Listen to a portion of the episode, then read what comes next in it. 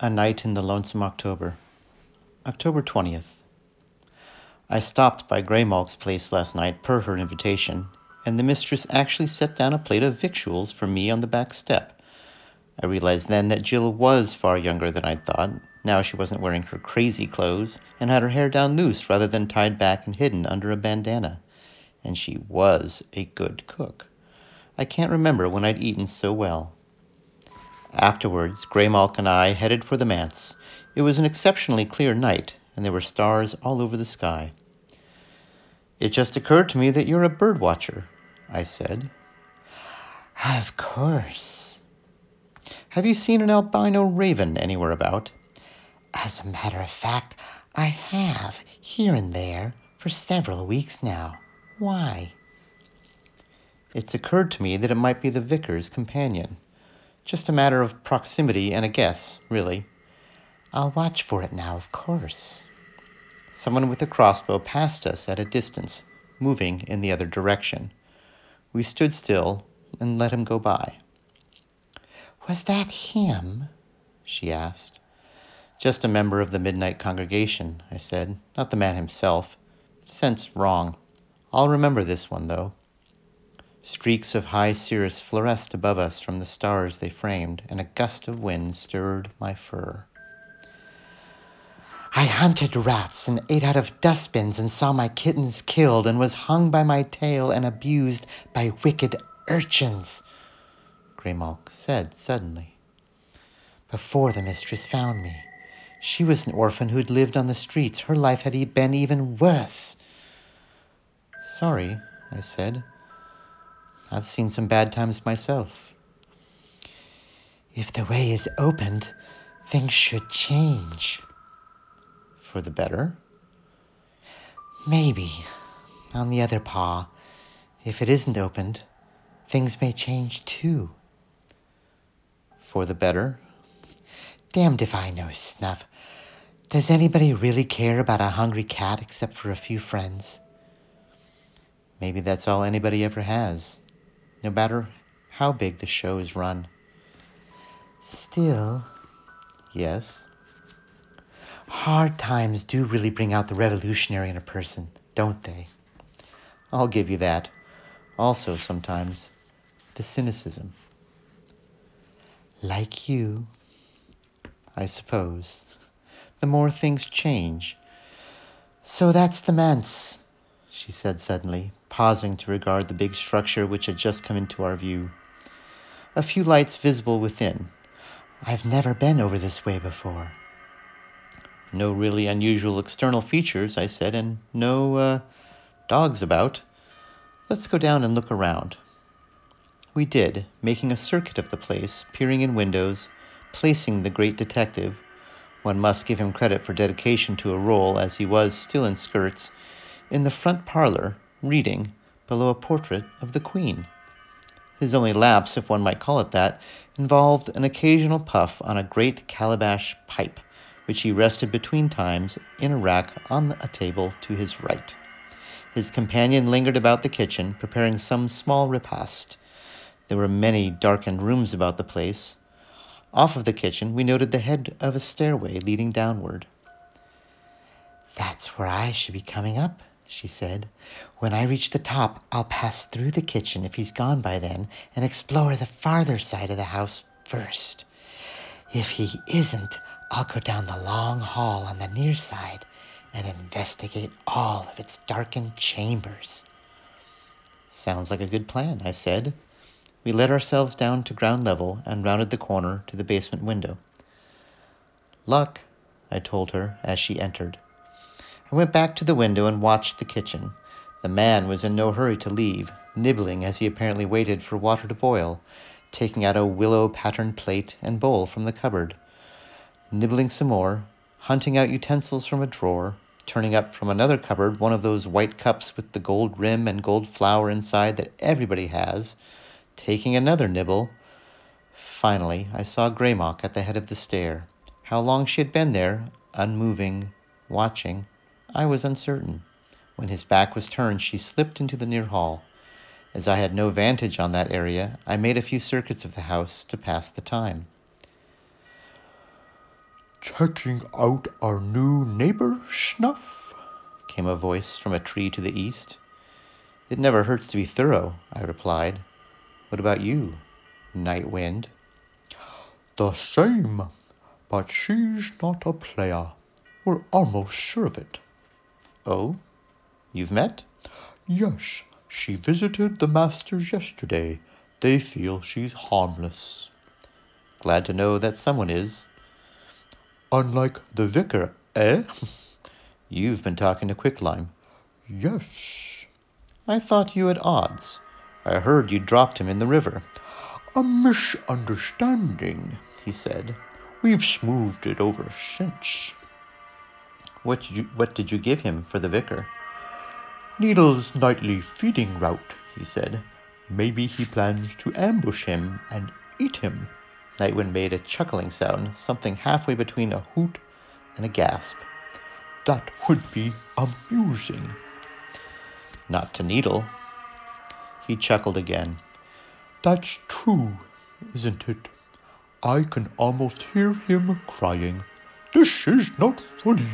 Then gulp, and we'd all have the last laugh. I have never eaten a bat, I said. They're not bad. A little salty, though. Say, since I run into you, maybe we can do a little business. Nothing major, but we take whatever's there, eh? Usually, I said. What have you got? After I heard about the vicar, I went looking around his place. Met his companion. A big white raven, I said. I've seen it. Hmm. Well, I decided on the direct approach. I flew up and introduced myself. Her name's Tekela, and she seemed behind on the game and trying to catch up. Didn't have much to trade, but all she wanted was a list of the players and their companions.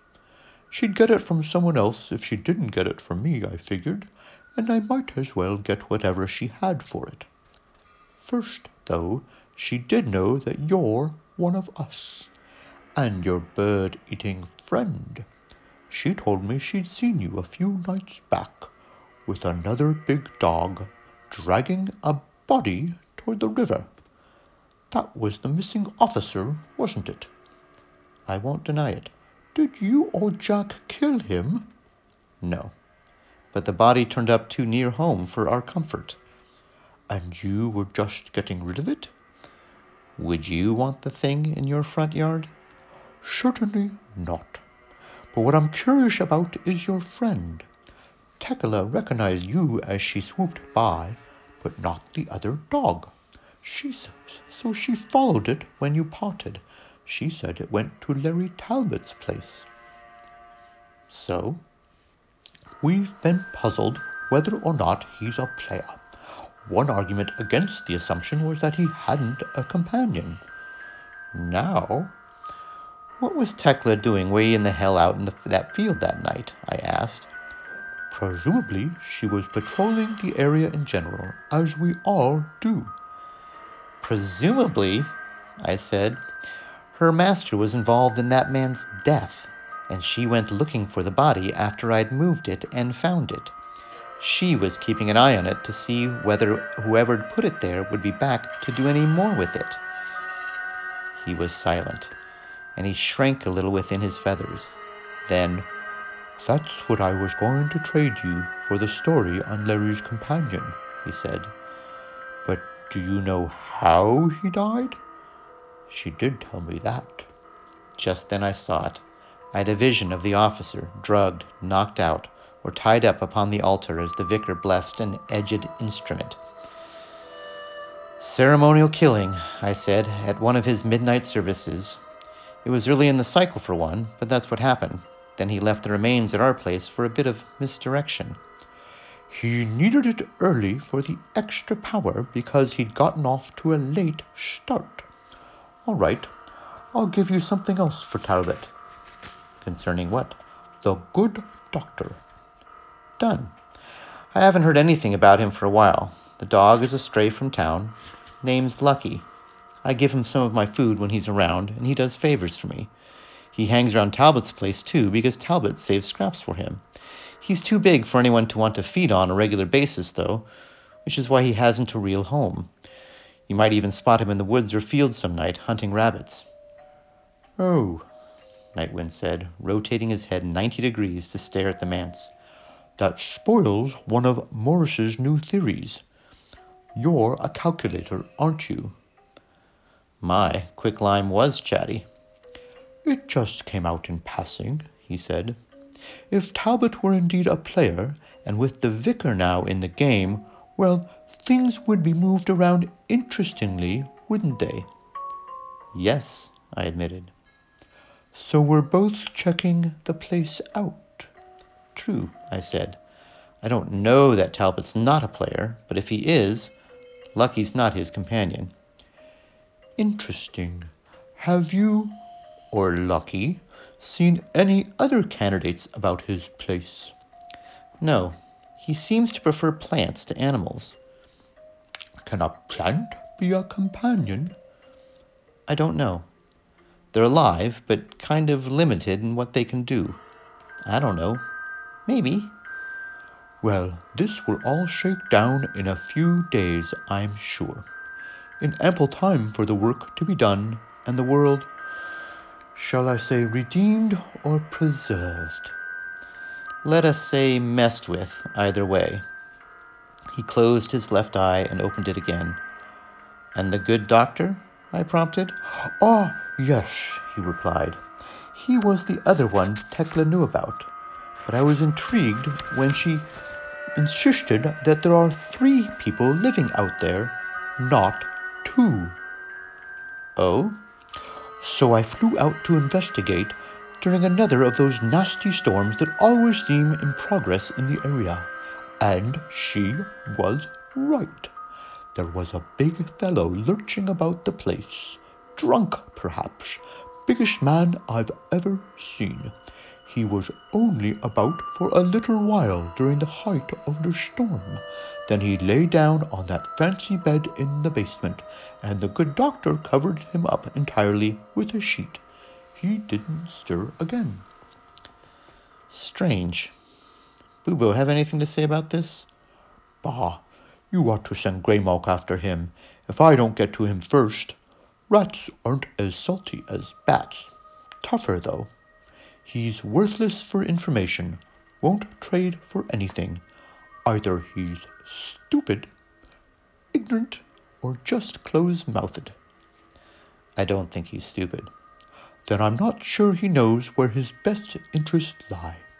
Either way, he's not much use to the rest of us. I'll have to corner him sometime. Don't eat the tail. They're no good. He chuckled again. If you find out more about Talbot or this place, let's talk again. Plants. Hmm. He spread his wings and swooped away to the south. I watched him vanish into the night. Formidable.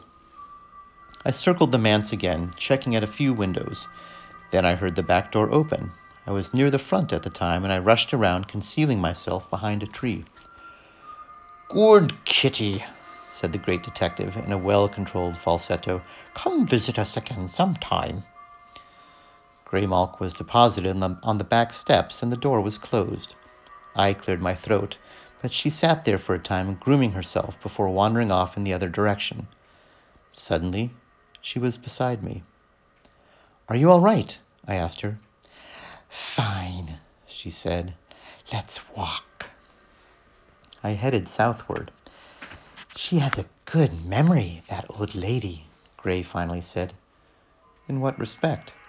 Her servant spotted me on a sudden return to the kitchen, and she heard me call out. She came back and called me by name.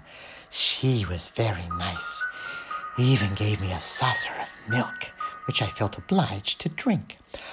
Who'd have thought anyone would look at a cat well enough to recognize her later? Not to mention remembering her name. Maybe she likes cats. Must have if she wanted to feed you. In that case, you'd think she'd have one of her own. But she doesn't. There were no signs. Just has a good eye and a good memory, then, I guess. We crossed the road, kept going. I guess so, she said. So I got to look around pretty well before they found me. And? There's a windowless room with a wide door and a niche in its far wall, which is of stone, by the way. That old place has been through a lot of changes. Obviously, the niche seemed about right to have held an altar at one time. There were even a few small crosses, crosses chiseled into the stone, and a bit of Latin, hmm. I think it was. Good, I said, in one way. What's the other way? Nightwind knows about it. He came by while you were inside, and we talked. The White Raven, by the way, is named Tekela. Oh, he knows her. And you were right about the vicar. It was a ceremonial killing. Dues for getting into the game late. Sounds as if you had a long talk. We did. I'd better fill you in. Any special reason we're heading this way? Yes, that's a part of it. We continued to the south and a bit to the west as I told her the things I'd learned. The air grew moist as we went, and the sky dark as a blot in that particular area about which heaven's artillery flickered and boomed. So you want to peer in the good doctor's windows again? In a word, yes. Cats aren't real fond of getting wet, she observed after the soft weather got harder. Dogs aren't crazy about it either, I said. Then, whoever wins, it'll still rain. She made the closest sound I'd ever heard her manage to a laugh, a little rhythmic musical thing. That's true, she said a little later. I'm sure. How many times in a century does the full moon rise on a Halloween? Three? Four? It varies, I responded. It's more interesting to ask on how many of those occasions do the appropriate people assemble to try for an opening or hold for a closing. I couldn't guess. This is your first, of course. No, I said, and I did not elaborate, knowing what I had just given away. We walked on through the drizzle toward the place of brightnesses, keeping to the road as there were fewer wet things to brush up against there. As we drew nearer, I saw that the front door of the farmhouse stood open, light spilling out through its rectangle, and someone was moving upon the roadway, headed towards us. Another discharge from the storm clouds gave the building a thorny corona of light, and outlined briefly in its glare, I saw that a very big man was moving toward us at an ungainly but extremely rapid pace. He was dressed in ill fitting garments, and my single glimpse of his face showed it as somehow misshapen, lopsided. He halted before us, swaying, turning his head from side to side. Fascinated, I stared. The rain had washed all scents from the air until we achieved this proximity. Now, though, I could smell him, and he grew even stranger to me, for it was the sick, sweet scent of death that informed his person, reaching outward from it. His move- movements were not aggressive, and he regarded us with something akin to a child's simple curiosity. A tall figure suddenly appeared at the farmhouse door, looking outward into the night laboratory coat flapping in the wind. The giant figure before me leaned forward, staring into my face. Slowly, unthreateningly, he extended his right hand toward me and touched me on the head. Good dog, he said in a harsh, cracked voice. Good dog, as he patted me. Then he turned his attention to Graymalk and, moving with a speed that belied his earlier gesture, he snatched her up from the ground and held her to his breast. Kitty, he said then. Pretty kitty. Clumsily, he moved to stroke her with his other hand, rain streaming down his face now, dripping from his garments. Pretty. Snuff, Graymalk wailed. He's hurting me. Too tight. His grip's too tight. I began barking immediately, hoping to distract him into relaxing his grip. Hello, came a call from the man at the farmhouse. Come back. You must come back now. I kept barking, and the man dashed outside, rushing in our direction. He's let up a little, but I still can't get free, Graymalk told me. Apparently confused, the huge man turned to the approaching figure and back again. It appeared to be the good doctor headed our way. I kept up the barking since it seemed to have worked. When the good doctor came up beside the giant, he placed a hand upon his arm. Raining cats and dogs, I see, he said. I stopped barking as the giant turned his head and stared at him, doubtless at a loss for words in the face of such a sallying of wit. The doggy wants you to put the kitty down, he told him. The kitty wants to get down, too. Put her down and come back with me now. It's a bad night to be outside, with all this rain. Bad night, the big man responded. Yes, so put the kitty down and come with me. Bad rain, rejoined the other. Indeed. Cat, down, now, come, now, with me. Cat, kitty, down, said the big fellow, and he leaned forward and deposited Graymalk gently on the road. His eyes met mine as he rose, and he added, Good dog. I'm sure, said the good doctor, taking hold of his arm with both hands now and turning him back toward the farmhouse. Let's get out of here, Graymalk said, and we did.